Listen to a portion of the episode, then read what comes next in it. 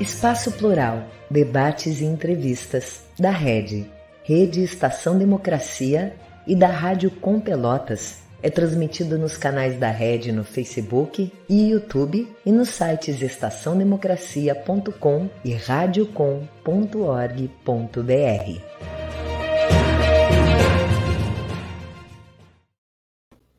Muito boa tarde.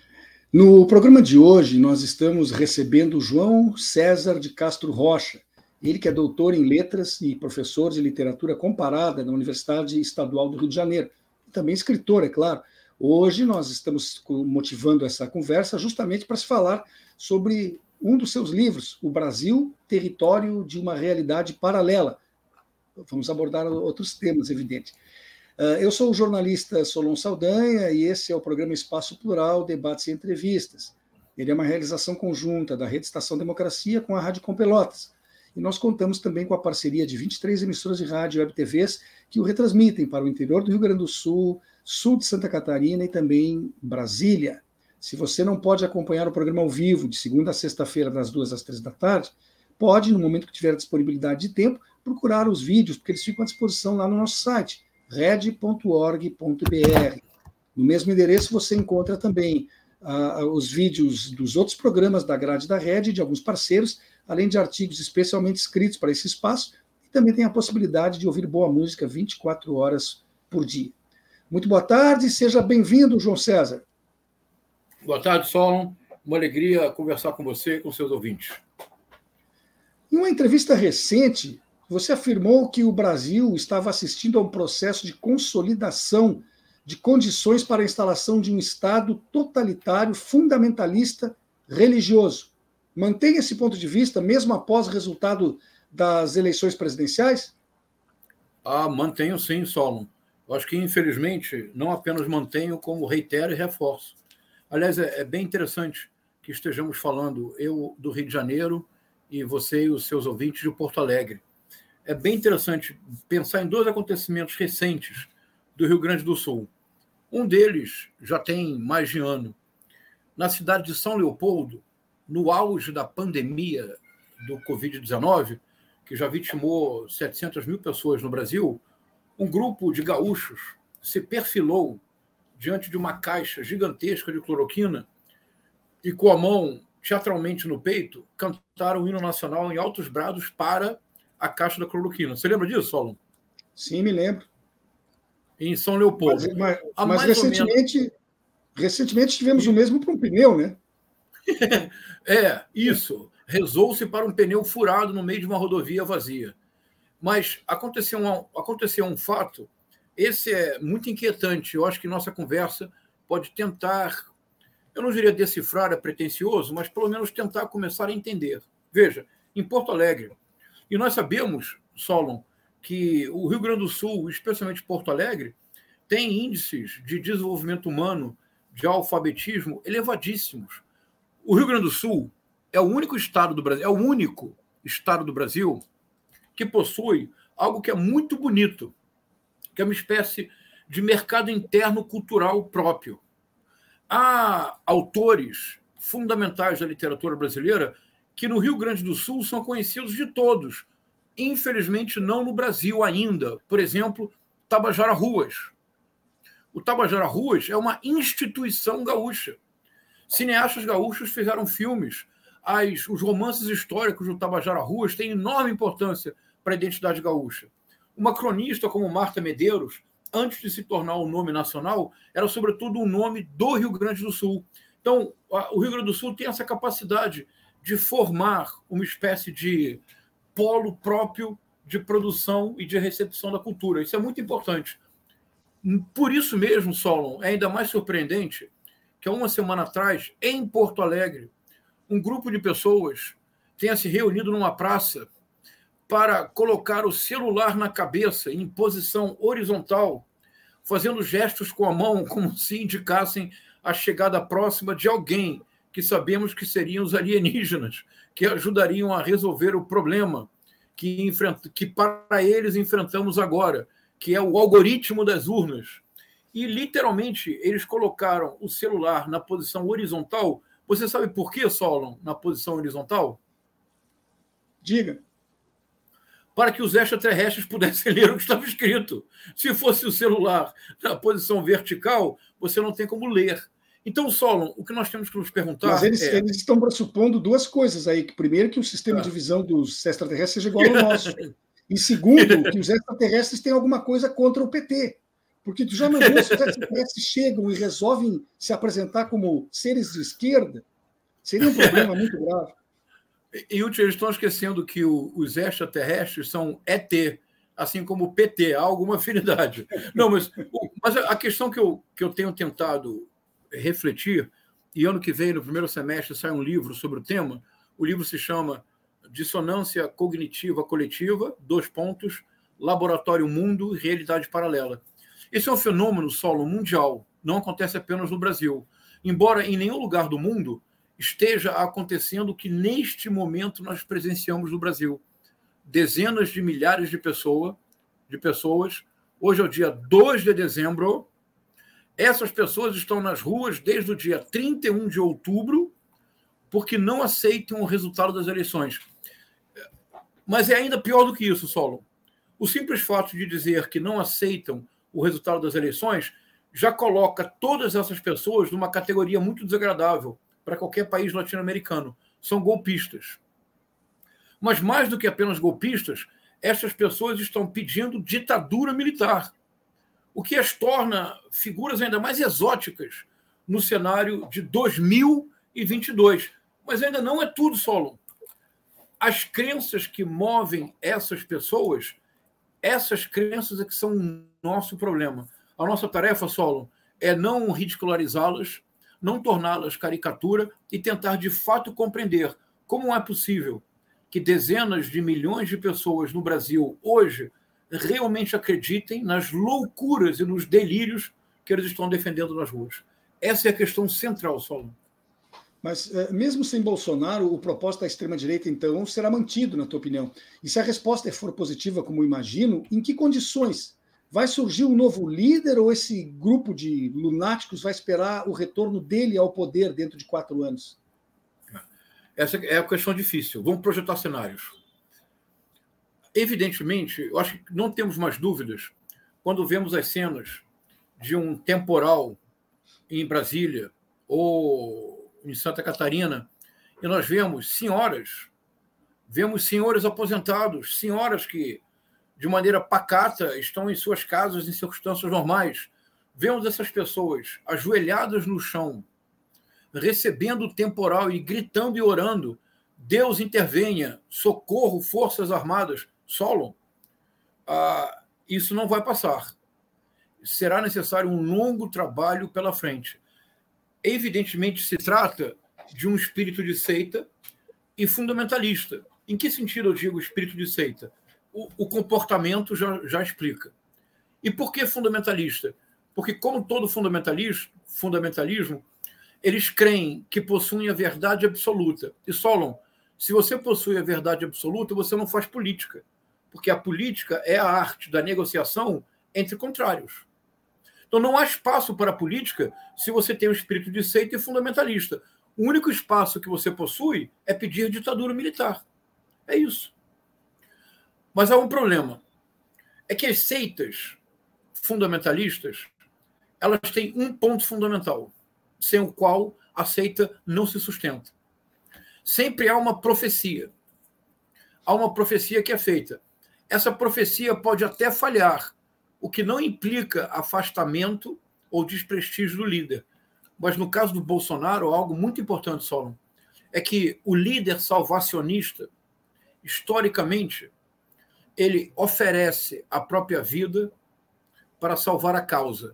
Ele se sacrifica pela fé que ele professa. O Bolsonaro não é um líder salvacionista que se sacrifica para glorificar a causa.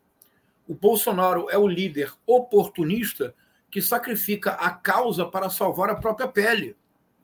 Isso está cada vez mais claro. Portanto, o risco que nós corremos, e não é um risco qualquer, é ter uma, uma multidão fanatizada, com comportamento de seita, com um ponto de vista fundamentalista, portanto intolerante, sem líder. Porque o líder tem a função, entre outras coisas, de disciplinar a multidão. O líder disciplina a massa, dá à massa direção, orientação. Um líder que, em lugar de se sacrificar pela causa, sacrifica a causa para salvar a própria pele e que deixa uma multidão nas ruas sem uma palavra, uma palavra, em 30 dias. Solo, é que. Ah, bora, me interrompa, que eu, sou, eu sou professor, eu falo muito. Mas, Solo. Não, mas o raciocínio é parece, é importantíssimo. Vamos seguir com parece, ele. Parece que nós não estamos nos dando conta de que nós atravessamos um autêntico transe. Vivemos hoje uma terra em transe. Desde o dia 30 de outubro, nós não temos mais presidente de Solon. Este homem sumiu, está deprimido, triste, arrasado, não esperava derrota. Procure um psicanalista. Mas ele está ocupando a cadeira da presidência. Qual é a consequência disso, Solon? É que não há mais dinheiro para nada neste país. As farmácias populares não renovaram seus estoques. O Ministério da Saúde não sabe quantas vacinas dispõe e qual o prazo de validade das vacinas cujo cujo estoque o Ministério da Saúde não tem controle. Corre-se o risco de, até o final do ano, não haver dinheiro para as despesas obrigatórias, isto é, para o pagamento de salários de funcionários na ativa e para o pagamento de aposentadorias. Houve um corte drástico na educação. Há um risco concreto de que os institutos federais e as universidades federais não consigam chegar até o final do ano. E este homem sumiu na sua depressão. Você entende o que eu estou dizendo, Solon? Nós vivemos hoje no Brasil um cenário apocalíptico que não ocorreria a nenhum roteirista de Hollywood. Tal o absurdo. O absurdo maior, Solon, é que ainda haja pessoas na, nas ruas defendendo um líder tão omisso, cuja única preocupação é assegurar a aposentadoria dele como deputado federal. Ontem, o Arthur Lira assegurou a sua aposentadoria o que lhe dará em torno de 30 mil reais. A preocupação dele é assegurar a aposentadoria como presidente da República, e a preocupação do Bolsonaro é costurar um acordo com Valdemar Costa Neto para obter, após deixar a presidência, mansão, comida, roupa lavada, salário de Marajá, emprego para Michele e advogados para tratar dos seus muitos crimes. Solon, nós nunca vivemos uma situação tão absurda neste país. Mas olha, casa e comida dá para oferecer para ele lá em Bangu também. Claro que não seria, com, não seria com o conforto da mansão na provavelmente a Michelle, a Michelle não vai. É, pode ser na Papuda também. A Michelle não vai poder ficar com ele lá tempo integral, só em visitas né, íntimas. Mas casa e comida está à disposição. Mas o que me, o que me surpreende nisso tudo que você disse, o, do jeito que está o governo e, o, e, a, e a equipe de transição está confirmando isso, o país está arrasado do ponto de vista financeiro, inclusive. Como é que ele pretendia governar se ele tivesse ganho as eleições? Nem ele governaria. Ele deixou, ah, a, ele deixou destroços para o PT, mas como ele governaria sob esses destroços se tivesse ganho as eleições? Boa observação, Solon. Precisamos radicalizar a sua pergunta. Quando é que ele governou? Entre, Bom, 2000, entre o dia 1 ficção, de janeiro. De... Fiz ficção aqui, é verdade, você tem razão. Eu, eu quero dizer, se nós imaginarmos que governo significa você ter um projeto, um projeto de país, o que implica um planejamento, o que determina a alocação de recursos, o que direciona a energia da máquina pública. Isto o Bolsonaro nunca teve. Desde o dia 1 de janeiro de 2019, o Bolsonaro principiou a campanha da reeleição nós, se você tentar imaginar cenas nas quais o Bolsonaro não estava em ato de campanha, essas cenas são praticamente nenhuma. Ah, bem, muito antes da eleição, alguns jornalistas, como Reinaldo Azevedo, fizeram um levantamento, e um historiador, jornalista, Marco Antônio Villa, fizeram um levantamento da agenda oficial do presidente, aquela que é publicada todos os dias e que dá conta dos compromissos do presidente. O presidente da República trabalhou, em média, entre 1 de janeiro de 2019 até o dia 30 de outubro de 2022, Solon, em média, ele trabalhou de 3 a 4 horas por dia. O resto, o resto do tempo, motociata, jet ski, passeio de jet ski, campanha permanente. não houve, nós não tivemos nesses quatro anos um governo. E há dois episódios que nós não podemos esquecer, e é muito importante, Solon, que de maneira serena, objetiva, veja, eu não vou adjetivar o presidente de maneira objetiva e serena. Veja, o primeiro governo, desde a década de 1800. Ah, temos aqui uma, uma colega que é uma brilhante professora, a professora Luciana Colucci. Obrigado pela, pela observação e obrigado pelo diálogo. Ah, desde, mil, desde a década de 1870, quando pela primeira vez o Brasil teve um censo, que foi organizado ainda durante o segundo reinado, durante o império de Dom Pedro II, nunca, nunca um governo a quem cabia realizar o censo deixou de fazê-lo. E por que, Solon? Porque você não pode administrar um país da complexidade do Brasil se você não dispõe de dados objetivos. Os dados não são ideológicos. E confiáveis, né? E confiáveis. É isso, claro. E esses dados, eles não são ideológicos. Não tem guerra cultural para tratar de dados. Por exemplo, qual é a porcentagem de residências no Brasil que ainda hoje não possuem tratamento sanitário adequado? Ah, você vai chegar ao número concreto. Digamos, 45%, imaginemos. É, é por aí. Segunda pergunta. Quanto eu preciso de recursos para prover 100% dos lares brasileiros com instalações sanitárias adequadas? Chegaremos a uma cifra. Esta cifra não é ideológica, ela diz respeito ao gasto efetivo para realizar o serviço. Terceira pergunta, para fazer um equilíbrio entre despesa, a diferença entre despesa e investimento. Se 100% da, dos lares brasileiros tiverem instalações sanitárias, em quantos por cento, em quantos por cento, e por cento reduziremos a ida a hospitais da rede pública para tratar de doenças derivadas do fato de que as casas não possuem instalação sanitária? É um, é um número impressionante, Solon. Então, aquela despesa que parecia muito grande, ela já diminuiu. Já nem Quarta é despesa, pergunta, só tem investimento. É, é isso, Solon. Quarta pergunta: eu farei isso apenas com recursos do Estado ou farei com uma parceria público-privado? É somente no quarto ponto que a questão política vem à tona. Porque aqui, Sim. se você usa. É somente no quarto ponto. O primeiro ponto, a porcentagem de casas sem instalação sanitária. O segundo ponto, de quanto eu preciso para prover instalações adequadas. O terceiro ponto, ao fazê-lo, enquanto eu reduzo a despesa do sistema público de saúde. Esses três pontos são objetivos e sem dispor desses, desses dados, não há governo possível. Quando o governo Jair Bolsonaro não realizou o censo na época em que lhe cabia fazê-lo, Solo, você não vai acreditar. Eu havia dito, num, num programa eu disse, o governo Bolsonaro não fará o censo. Me disseram, não, você é um esquerdopata. Eu falei, não, o governo Bolsonaro não fará o censo porque o governo que não governa, porque tem como única base a guerra cultural, não necessita de dados objetivos porque não trabalha com dados objetivos. E eu anunciei isso só em 2020 e eu disse: a consequência será que quando nos aproximarmos do, da segunda metade de 2022, o país entrará em colapso administrativo. Porque, Solon, você não tem como administrar um país se você quer fazer baixa política o tempo todo. Esse é o nosso drama. Mas uh, o uso de plataformas de mídias digitais para a produção do que se convencionou chamar de dissonância cognitiva coletiva, que aliás vai estar no seu próximo livro, provocou uma fratura na espinha dorsal dos verdadeiros valores, tanto cristãos como democráticos. Você mesmo disse isso. Estou usando as suas palavras que eu andei lendo. É, e essa fratura, ela pode ser recuperada? Vai haver um processo de consolidação, como se fosse um osso aí no tecido social, mesmo que reste esse calo, os movimentos serão recuperados, porque o paciente está numa situação dramática? Ah.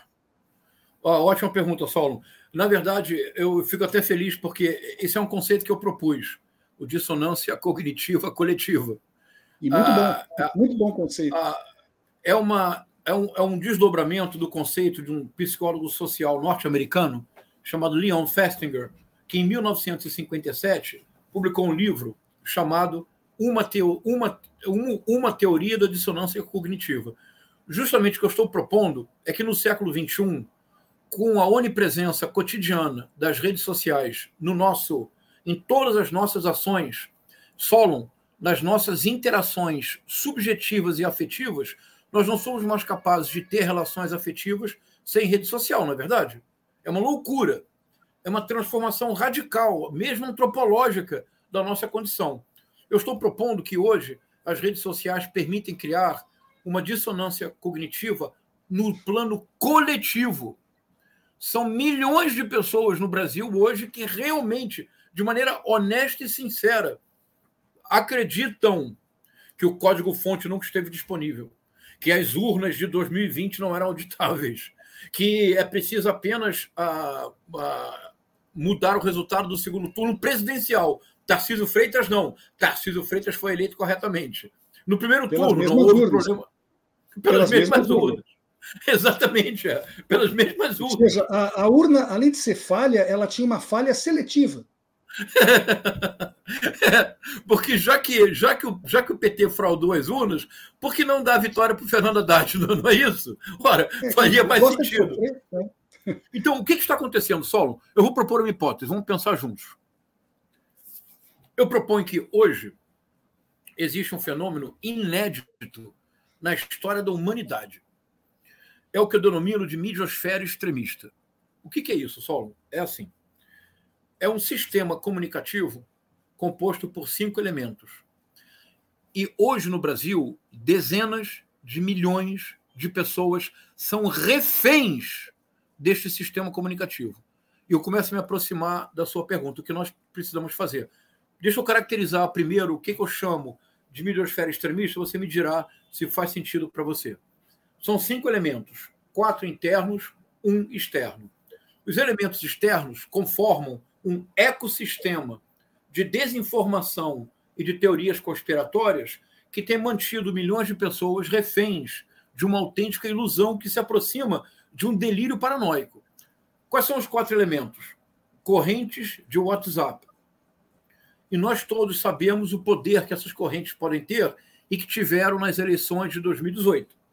Segundo elemento, um circuito altamente integrado de canais de YouTube e Solon, o YouTube, que tem coisas excepcionais para quem pesquisa, coisas absolutamente excepcionais. O YouTube hoje é uma usina de desinformação no mundo inteiro.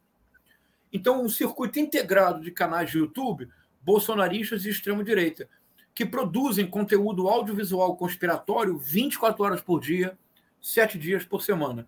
Terceiro ponto, terceiro elemento, as redes sociais. E até ontem, a extrema-direita no Brasil dominava as redes sociais. Em alguma medida, a vitória apertada do Lula não teria ocorrido se o campo progressista não tivesse finalmente acordado para a importância das redes sociais.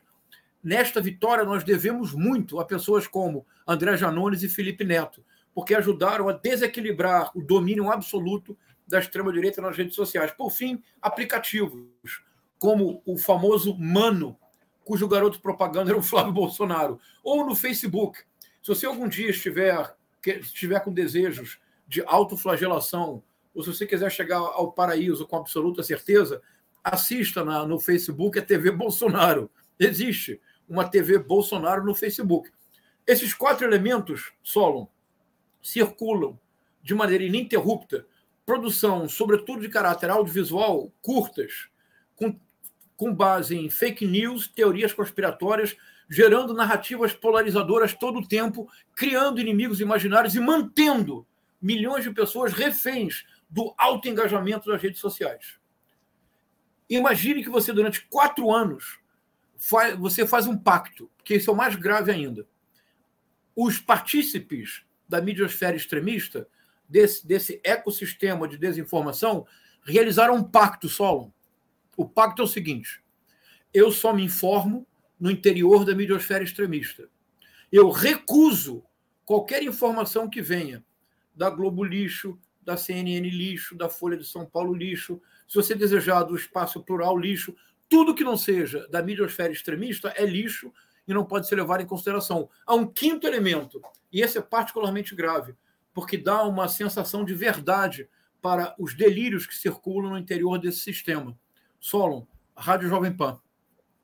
É o que eu chamo da mídia amiga, que ao dar vez e voz a teorias conspiratórias e a narrativas polarizadoras com base em fake news evidentes, como, por exemplo, relativas às urnas, concedem a essa midiosfera o selo de verdade. Se você passar anos da sua vida unicamente consumindo essas informações, Solon, realidade paralela na veia, dissonância cognitiva coletiva. É isso que está acontecendo agora no Brasil. Faz sentido para você, Solon? Faz sentido. E eu queria te agradecer por ter nos incluído aí, ó, o, nosso programa, o Espaço Plural Nisso, ali junto com a Globo e outros pequenos. Não, não tem, eles não têm o nosso suporte, mas eles chegarão lá.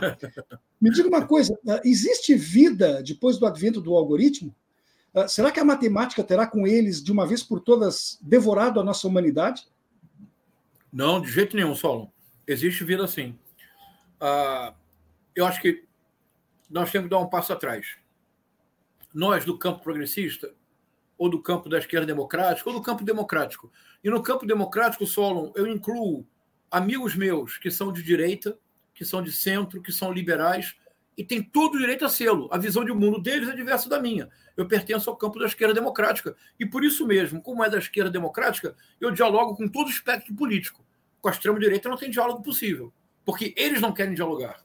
Tá? Mas precisamos, de maneira humilde, humilde mesmo, reconhecer que durante quase duas décadas, a extrema-direita no mundo inteiro apossou-se, apropriou-se das redes sociais e do universo digital sem nenhuma, sem nenhuma competição real.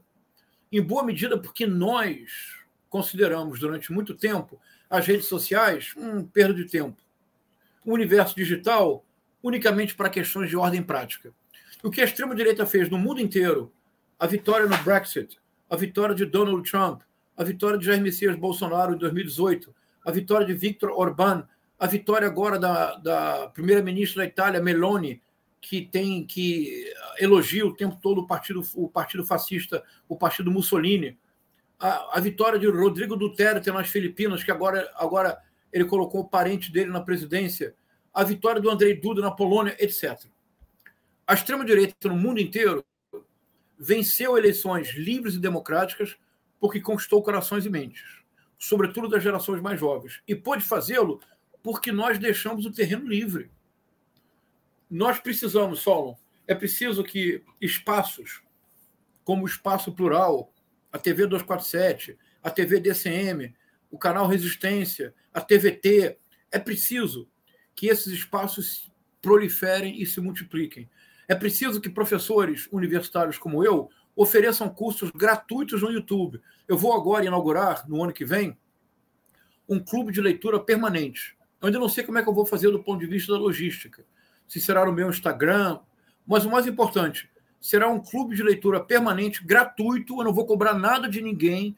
Eu só quero ter a possibilidade, durante quatro anos, de mostrar para as pessoas que é possível ler de maneira literária, que é possível, por meio da leitura, complexificar o nosso entendimento do mundo. Veja, Solon, me permita ser utópico. Se, ao longo dos próximos quatro anos, se o governo da Frente Ampla, porque não é o governo do PT, isso é muito importante, se o governo da Frente Ampla compreender que nós precisamos da cultura não como um evento, uma lei, um lançamento de livro, a produção de um filme. A cultura molda o cotidiano. Isso a extrema-direita entendeu, Solon. Sejamos humildes. Nós precisamos, portanto, criar produtoras de conteúdo audiovisual progressista. Nós precisamos criar no, no país, do Oiapoque ao Chuí, do norte ao sul, pontos de leitura. Nós precisamos ter milhares, dezenas de milhares de pontos de leitura. O país possui mais de 5 mil municípios. Em cada município, nós temos que ter 5, 6 pontos de leitura. Nós precisamos de 30 mil pontos de leitura neste país. O que, que seria um ponto de leitura solo? Simples. Um professor como eu forma monitores nas comunidades. Essas pessoas recebem uma bolsa. Uma vez por semana, uma, uma vez a cada 15 dias, a comunidade se reúne para ler. E ler o quê, só? Um romance de imediato? Não. No meu clube de leitura, no primeiro ano inteiro, nós vamos ler apenas contos, crônicas e poemas, formas curtas. No segundo, terceiro ano, chegamos aos romances. Se nós tivéssemos um país de leitores literários, solo, Bolsonaro algum jamais seria possível. Então, nós dispomos agora de quatro anos para trabalhar. Vamos arregaçar as mangas, vamos com humildade reconhecer que a extrema-direita está na nossa frente, mas vamos reagir porque nós temos conteúdo. Nós não estamos baseados em fake news, nós não precisamos de teorias conspiratórias. O ódio não é o que nos move. O que nos move é o imenso amor pelo país que ainda não há, mas que há de vir a ser, entre outras coisas, se se tornar um país de leitores. Há muito para fazer, Solon, mas há muita. Mas que nós possamos hoje imaginar que temos muito trabalho pela frente é um privilégio. Solon, imagine como seria a nossa conversa se Bolsonaro tivesse sido reeleito. É, seria difícil. Mas uh, duas coisas antes do intervalo. Primeiro, que eu tinha aqui uma pergunta justamente voltada para esse aspecto que você antecipou, a questão da leitura, a importância que nós ah. teríamos da leitura para poder reverter isso. E a segunda coisa que eu quero te dizer, antes de chamar os, os 40 segundinhos de, de intervalo, onde é que está a ficha para que eu me inscreva aí no teu, no teu plano de, de trabalho? assim, assim, eu ainda não sei como vai ser do ponto de vista prático. Assim não, que eu souber, eu, eu, aviso. Me, me, mande aí que eu assino a ficha número um. Queremos então agora uma paradinha muito breve. Logo depois vamos continuar com essa conversa muito esclarecedora aqui com o professor João César. Até daqui a instantes, 40 segundos.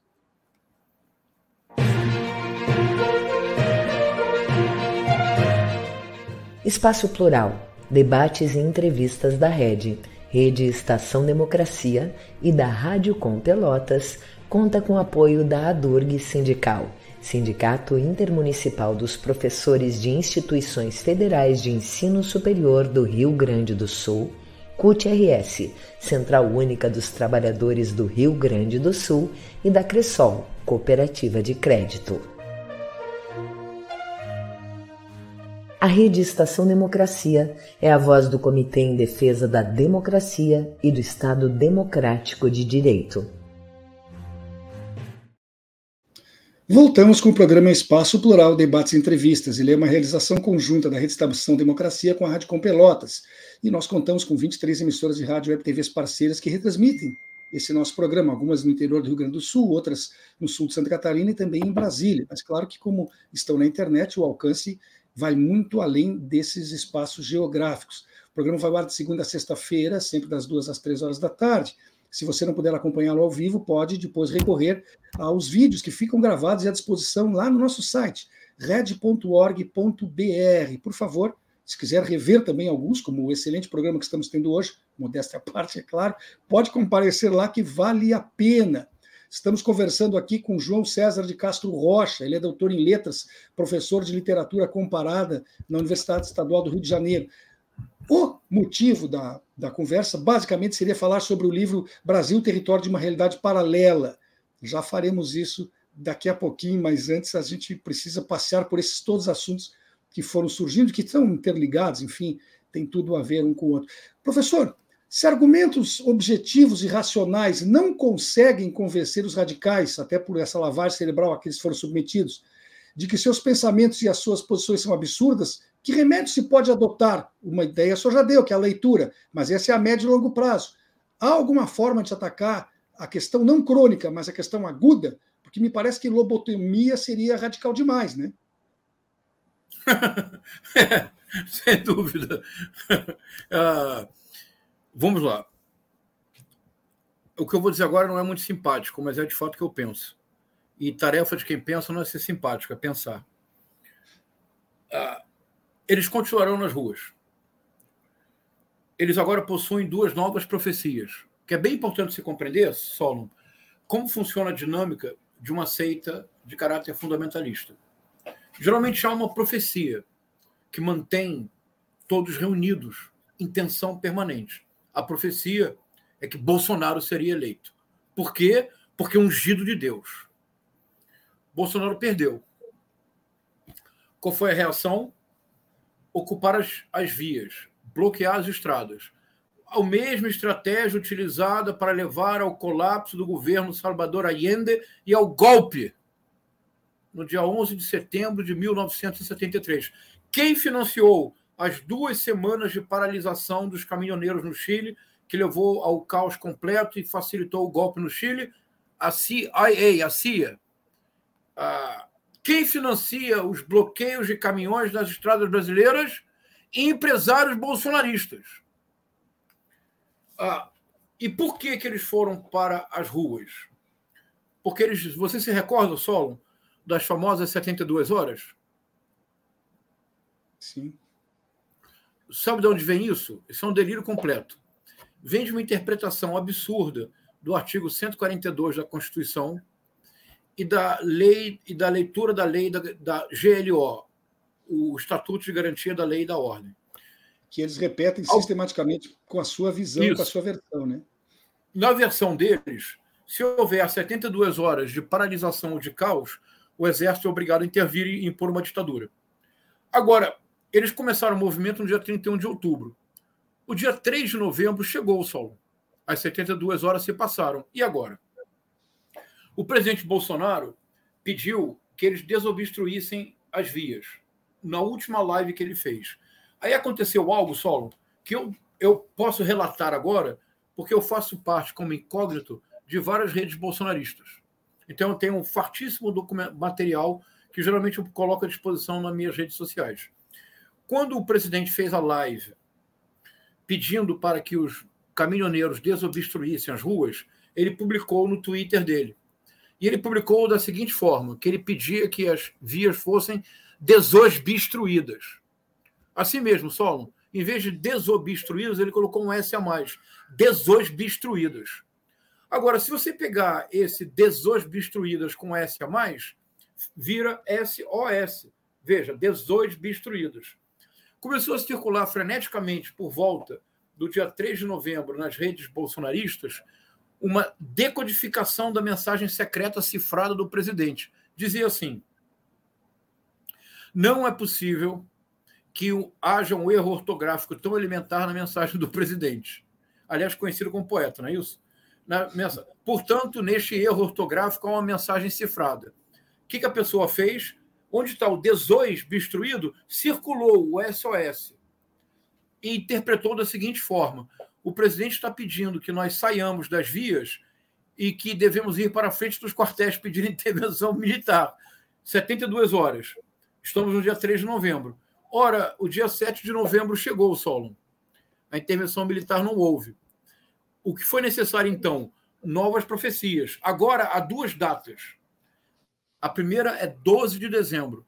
Eles precisam ficar nas ruas de maneira cada vez mais assintosa, como, por exemplo, ontem invadiram o Senado. Ontem, um grupo de cidadãos do bem invadiu o Senado. E por que, eles precisam fazer isso? Porque se eles elevarem a temperatura a um grau máximo até o dia 12 de dezembro, a diplomação do presidente eleito pode não ocorrer. É a esperança. Essa profecia vai falhar. O dia 12 de dezembro chegará o ex-presidente Lula, presidente eleito, e o ex-governador, vice-presidente eleito, Geraldo Alckmin, serão diplomados, que é uma tentativa de reproduzir no Brasil o 6 de janeiro de 2020 dos Estados Unidos, 2021, que era a diplomação do Joe Biden, né? a diplomação do presidente e do vice-presidente eleitos. Vai falhar a profecia. Eles têm outra eles querem ficar nas ruas de Brasília, levando pessoas de todo o país até o dia 1 de janeiro. Por quê? Porque agora nas redes subterrâneas do bolsonarismo circula outra consigna. A gente acampa. Lula não sobe a rampa. Acredite, Solon.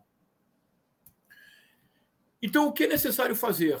A médio e longo prazo, colaborar, e eu estou disposto a dialogar com bolsonaristas fanatizados e fazer o possível para ajudá-los a sair dessa prisão mental que é a midiosfera extremista. Eu estou disposto. Mas, mas é, de... desculpe, mas, mas... É, isso, isso, não é um trabalho de exorcismo? mas vamos ter que fazer, Solon. Agora, de hum. imediato, que é a parte não simpática da, da minha fala porque até aqui eu digo, eu estou disposto a conversar com bolsonarista, eu vou receber o prêmio Nobel, uh, prêmio Nobel da Paz. A, a parte não simpática, na é verdade, a parte não simpática da minha reflexão. A única forma de resolver o delírio coletivo, a dissonância cognitiva coletiva de dezenas de milhares de pessoas no país, é que as instituições compreendam que o mundo mudou que as redes sociais criaram uma forma ou outra de relacionamento, uma forma muito concreta de deslegitimar as instituições para impor projetos autocráticos fundamentalistas. Esse é o objetivo. Quem está na frente dos quartéis pedindo intervenção militar está cometendo crime. As instituições precisam reagir de imediato. Deputados, políticos eleitos que exortem a população a golpe precisam ser caçados. Empresários que financiam tentativa de golpe militar precisam ser investigados, processados e devidamente punidos. Essas pessoas que estão nas ruas precisam começar a ser removidas. Elas não vão sair sozinhas. Elas têm uma nova data, elas têm duas novas datas: 12 de dezembro, 1 de janeiro. As instituições agora precisam agir de imediato. Bom, uh, eu queria falar agora um pouco sobre os teus livros, né? Antes até de, de, abordar esse Brasil, território de uma realidade paralela, que já foi abordado indiretamente em toda a conversa, conta para gente um pouco de um outro que me é muito uh, relevante, no meu ponto de vista, que é a guerra cultural e a retórica do ódio. Apresenta para aqueles que estão nos ouvindo agora e que ainda não o conhecem, o que, você propõe, defende e explana nessa obra, por favor. Ah, claro. Muito obrigado, Solon, pela referência. Esse é um livro que foi publicado em, no dia, em janeiro de 2021. E eu fico muito feliz porque ele continua tendo uma repercussão real, o que me alegra muito. Recentemente, uma, um, a, é uma, uma produtora de conteúdo de grande qualidade, a Rita Von Hunt, inaugurou uma série de três vídeos discutindo o livro. E ela discute com grande sabedoria, com muita agudeza. É uma, é uma alegria grande imaginar que os dois conceitos que eu propus, sobretudo de retórica do ódio, ajuda a decifrar a mentalidade bolsonarista. É só decifrando a mentalidade bolsonarista que nós seremos capazes de reagir. Foi o objetivo deste livro. No ano que vem, Solon, no primeiro semestre, dois livros estão saindo. O primeiro por volta de fevereiro, março, o segundo mais para maio, junho. O primeiro livro, e pela editora autêntica, o primeiro livro, ele se chama no meio do redemoinho, decifrando o bolsonarismo, entrevistas e artigos. E eu fiz uma compilação de um conjunto de entrevistas longas que eu dei e de artigos publicados em jornal, sobretudo na Folha de São Paulo, e que permite ao público leitor ter, ter uma certa ideia de como a discussão pública brasileira sobre o bolsonarismo foi se adensando, desde março de 2020 até novembro de 2022. É o espaço em que nós publicaremos sete entrevistas e seis artigos. É uma espécie de síntese do trabalho que eu fiz sobre o bolsonarismo. Eu estou muito entusiasmado com essa publicação. Mas o que me entusiasma mais ainda, Solon, é o segundo livro, que tem como título, é assim, Dissonância Cognitiva Coletiva, dois pontos, Laboratório Mundo e Realidade Paralela. E é uma experiência nova, com a qual estou muito entusiasmado, porque é um livro relativamente pequeno, ele terá entre 100 e 120 páginas, uma vez uh, diagramado. É um livro mais radicalmente literário do que os anteriores e não é não trata apenas do Brasil. Eu tento entender, Solon, o que é que está acontecendo no mundo. Porque a crise da democracia não é um problema brasileiro.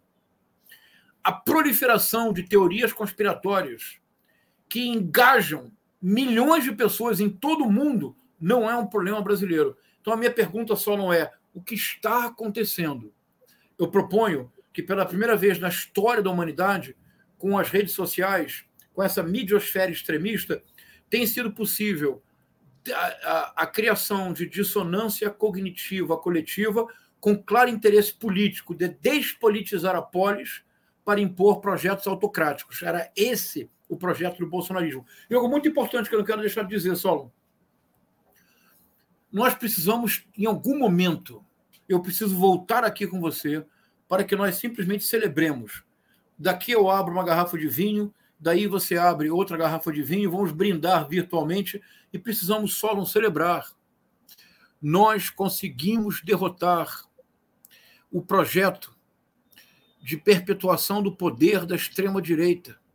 Nós conseguimos derrotar uma extrema-direita que, nas últimas semanas das eleições, lançou 40 bilhões de reais para comprar votos.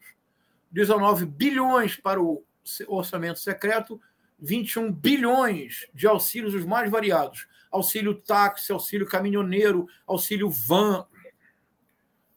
Nós conseguimos derrotar um governo que corrompeu todas as instituições de Estado, que fez da Polícia Rodoviária Federal um puxadinho miliciano, que no segundo turno teve a petulância de realizar praticamente 400 operações no Nordeste para evitar que eleitores do Lula chegassem às urnas. Eu tenho aqui guardado comigo depoimentos verdadeiramente comoventes de pessoas no interior do Nordeste que tiveram que caminhar quilômetros porque se recusaram a deixar de votar, mas para poderem votar, como seus ônibus, os caminhões não puderam seguir viagem, as pessoas desceram dos caminhões e andaram quilômetros para votar na frente ampla, para derrotar o Bolsonaro. Ao derrotar o projeto da extrema-direita no Brasil, Solon, nós não apenas salvamos o Brasil, nós salvamos o mundo. E eu não digo isso, eu não quero parecer dramático, mas veja, Solon, o que seria do, do que seria do planeta Terra com mais quatro anos de Bolsonaro destruindo a Amazônia, acabando com o Pantanal, invadindo terras indígenas para grilagem ilegal, com ministros do meio ambiente, amigos de madeireiros ilegais. O que seria, o que seria do Brasil? Solo o que seria do planeta? Nós nos aproximaríamos ou talvez ultrapassássemos aquele perigosíssimo ponto de não retorno, quando já não é mais possível fazer nada para evitar a catástrofe climática. Então, Solon, nós precisamos celebrar. Nós temos uma enorme tarefa pela frente. A extrema-direita está enraizada no Brasil mais do que em qualquer outro lugar do mundo.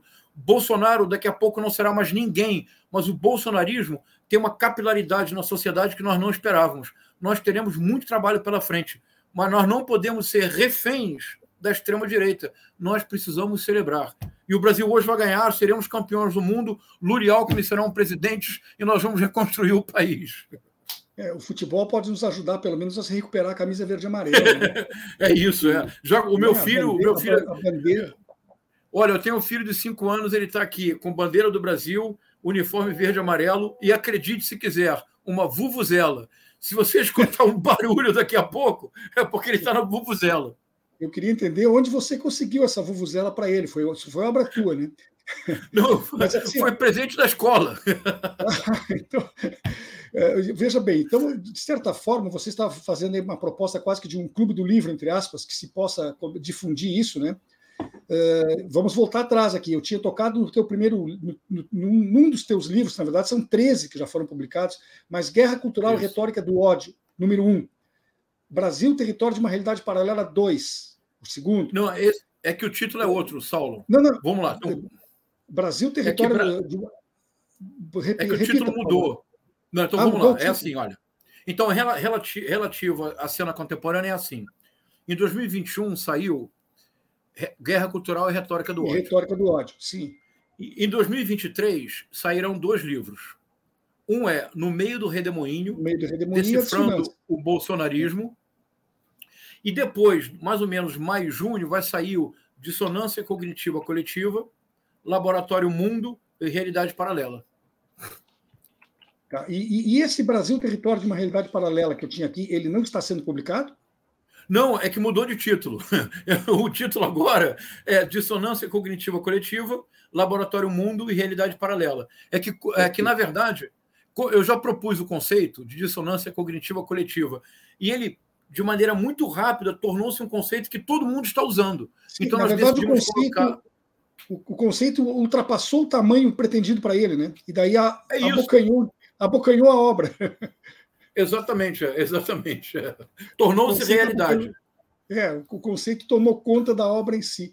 Mas veja, é na, é, na, literatura, que você, afinal de contas, é, é, é doutor nessa área, é, existe, assim como nas outras artes também, não só na literatura, o realismo fantástico, né, que é um conceito, uma corrente que ah, reúne claro.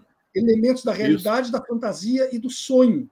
Só que isso, isso. É, é, é, reúne-se esse conceito de uma forma harmônica. Uh, uma coisa que permanece. O Brasil que não tem no momento é harmonia. Né? Então, agora que vai virar o um ano, diante dessa desarmonia total, o que, que tu propõe que a gente uh, pense? Que nós estamos entrando num período de sonho ou saindo de um momento de pesadelo? Ou as duas coisas juntas? Uh, em primeiro lugar, eu acho muito importante que nós tenhamos um senso muito agudo de realidade. O rombo que o governo Bolsonaro deixa para o governo é de aproximadamente 800 bilhões de reais, que é a quantia que ficou acima do teto de gastos. Não esqueçamos que, através de uma manobra no Congresso, o governo Bolsonaro não pagou precatórias quando deveria tê-las pago. Isso também passará para o próximo governo. Em janeiro de 2023, o presidente eleito Lula encontrará uma situação perto da qual, no o dia 1 de janeiro de 2003, parecerá o paraíso. Nós teremos contas destruídas, uma ausência completa de informação.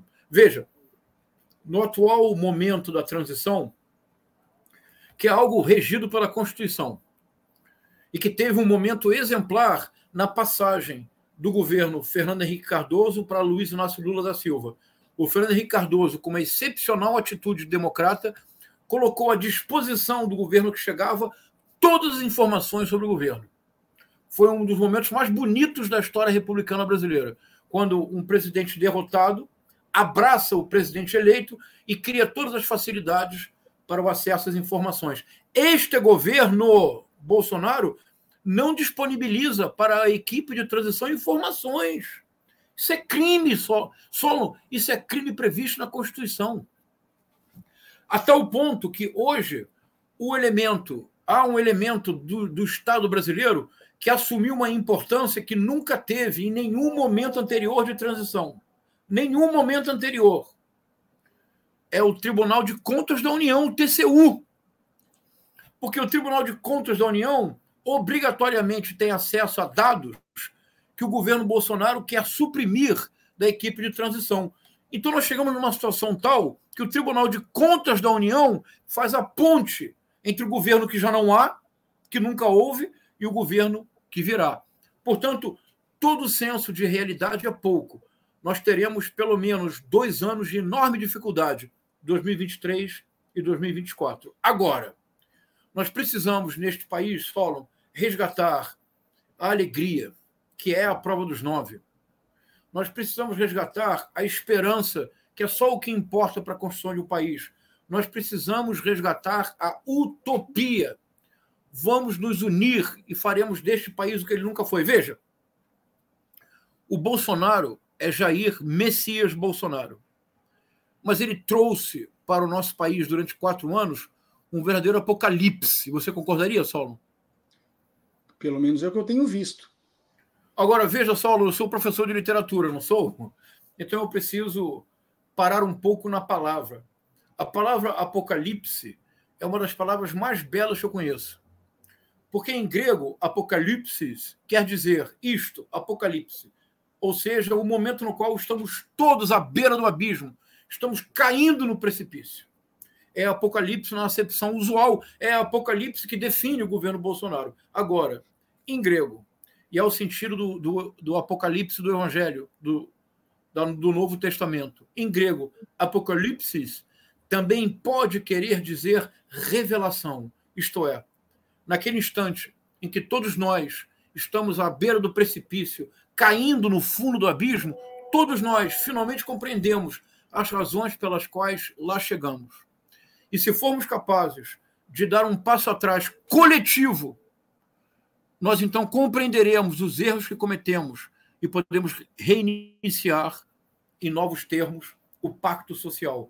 Isso aconteceu no Brasil, Saulo, quando Fernando Henrique Cardoso gravou depoimento, José Serra declarou apoio, Pércio Arida, Armínio Fraga, Xuxa, Luciano Huck, Fátima Bernardes, Angélica, Felipe Neto e poderíamos seguir nas esquinas do sono como diz o poema de Drummond.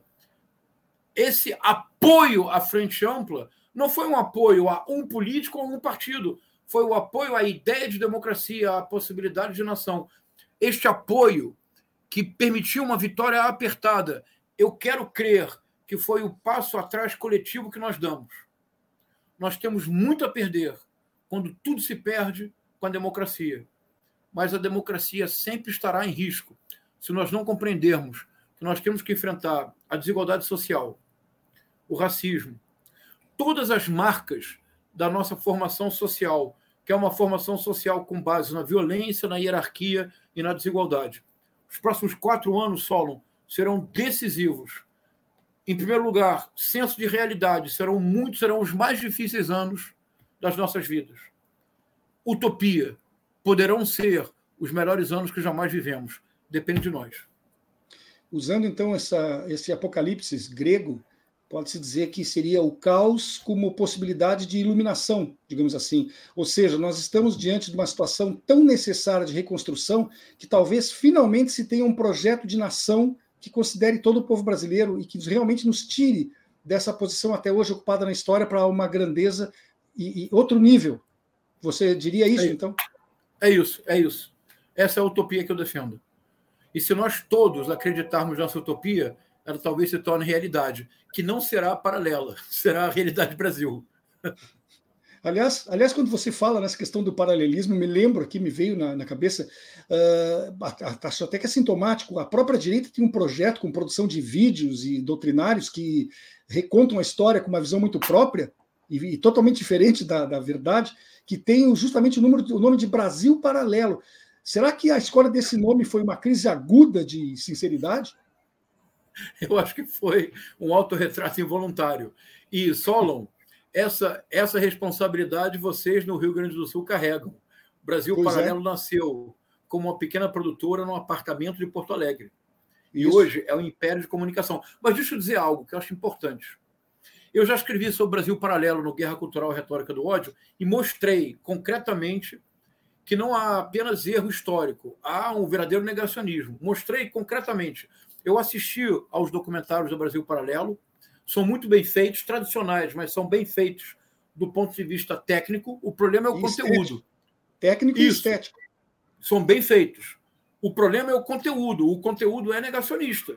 E eu mostrei isso no meu livro. Agora, eu quero dizer uma coisa: que jovens conservadores e de direita tenham se reunido num pequeno apartamento para criar uma produtora e que tenham gerado uma produtora da importância do Brasil Paralelo, eu não tenho crítica alguma. O que nós precisamos fazer, nós do campo democrático da esquerda, do campo progressista, do campo democrático, nós precisamos criar as nossas produtoras de audiovisual, precisamos ter produtos atraentes, de qualidade, mas com um conteúdo realmente relacionado à história e não a delírios. Mas que o Brasil Paralelo exista como produtora, eles têm todo o direito de existir. Todo o direito de existir. A nossa tarefa é mostrar que o conteúdo é negacionista e a nossa tarefa, sobretudo, é criar produtoras que ofereçam ao público, sobretudo aos mais jovens, uma alternativa de acesso a um conhecimento mais profundo e mais verdadeiro da nossa história. A tarefa é nossa. Não basta criticá-los, nós precisamos criar também. Quem sabe lá a Red não consegue aos poucos ocupar um papel como esse, né? Não é? Contando com contando com, com, com, participações brilhantes como a sua, professor. Quem sabe a gente também sai do chão e chega lá. É Infelizmente, o nosso tempo está terminando. Eu não sei se o senhor quer acrescentar mais alguma coisa. Fique à não, vontade, pelo, pelo menos para se despedir agradecer. dos nossos ouvintes, que devem estar encantados com, com o programa, tenho certeza. Agradecer, agradecer a todos e a todas que nos acompanharam. Eu agradecer à professora Luciana Colucci, a, que nos acompanhou até agora. Agradecer a você, Solon, por mais uma oportunidade de dialogar. E é isto. Nós vamos vencer a retórica do ódio com a ética do diálogo. Porque se a retórica do ódio vê no outro um inimigo a ser eliminado, porque na retórica do ódio o outro não existe como ser autônomo, tudo que não é espelho é reduzido ao papel do inimigo, na ética do diálogo, Solon, o outro me enriquece precisamente pela diferença em relação a mim. Nós precisamos, neste país, recuperar a ética do diálogo, o amor, a ideia de um país que não tivemos, mas que podemos vir a ter, a utopia e a esperança. E, sobretudo, nós precisamos desesperadamente não ser mais reféns do ódio, do ressentimento, da mediocridade da extrema-direita. Nós precisamos voltar a fazer com que este país seja o que o tornou conhecido, alegre, mas de uma alegria que não seja uma alegria que dissimula a desigualdade e todas as nossas, todos os nossos problemas, de uma alegria que surja do fato de que pela primeira vez criaremos uma nação que enfrenta os seus problemas e as suas desigualdades. Solon, é possível. Professor, muito obrigado. E agora, mesmo não sendo ainda uma alegria definitiva, o amigo está liberado para também vestir uma camisa verde e amarela e ali com o seu filho. o menino está lá com a dela, precisa da companhia do pai. Nosso programa vai chegando ao final. Muito obrigado mesmo. Estivemos conversando aqui com o João César de Castro Rocha, doutor em letras, professor de literatura comparada na Universidade Estadual do Rio de Janeiro. O assunto, tema central, ou o pretexto, pelo menos, foi falar sobre os seus livros, que, aliás, estão todos extremamente recomendados. Procurem, leiam, porque vale a pena. Muito obrigado mais uma vez. Eu quero apenas para me despedir, me despedir e lembrar que logo mais às 18 horas teremos aqui na rede o programa Debate de Conjuntura Política. Estarão participando o antropólogo Luiz Eduardo Soares, a juíza ah, federal Cláudia, a juíza federal Cláudia Nadico, o historiador Manuel Domingos e o cientista político Benedito Tadeu César. O tema de hoje será o desafio de manter a ordem democrática durante o governo Lula. Repito, meu muito obrigado para a audiência que nos acompanhou até agora. Bom fim de semana para todas, todos e todas. Segunda-feira, duas da tarde, estaremos de volta. Até lá. Um abraço. Obrigado, Solon. Boa tarde. Um abraço.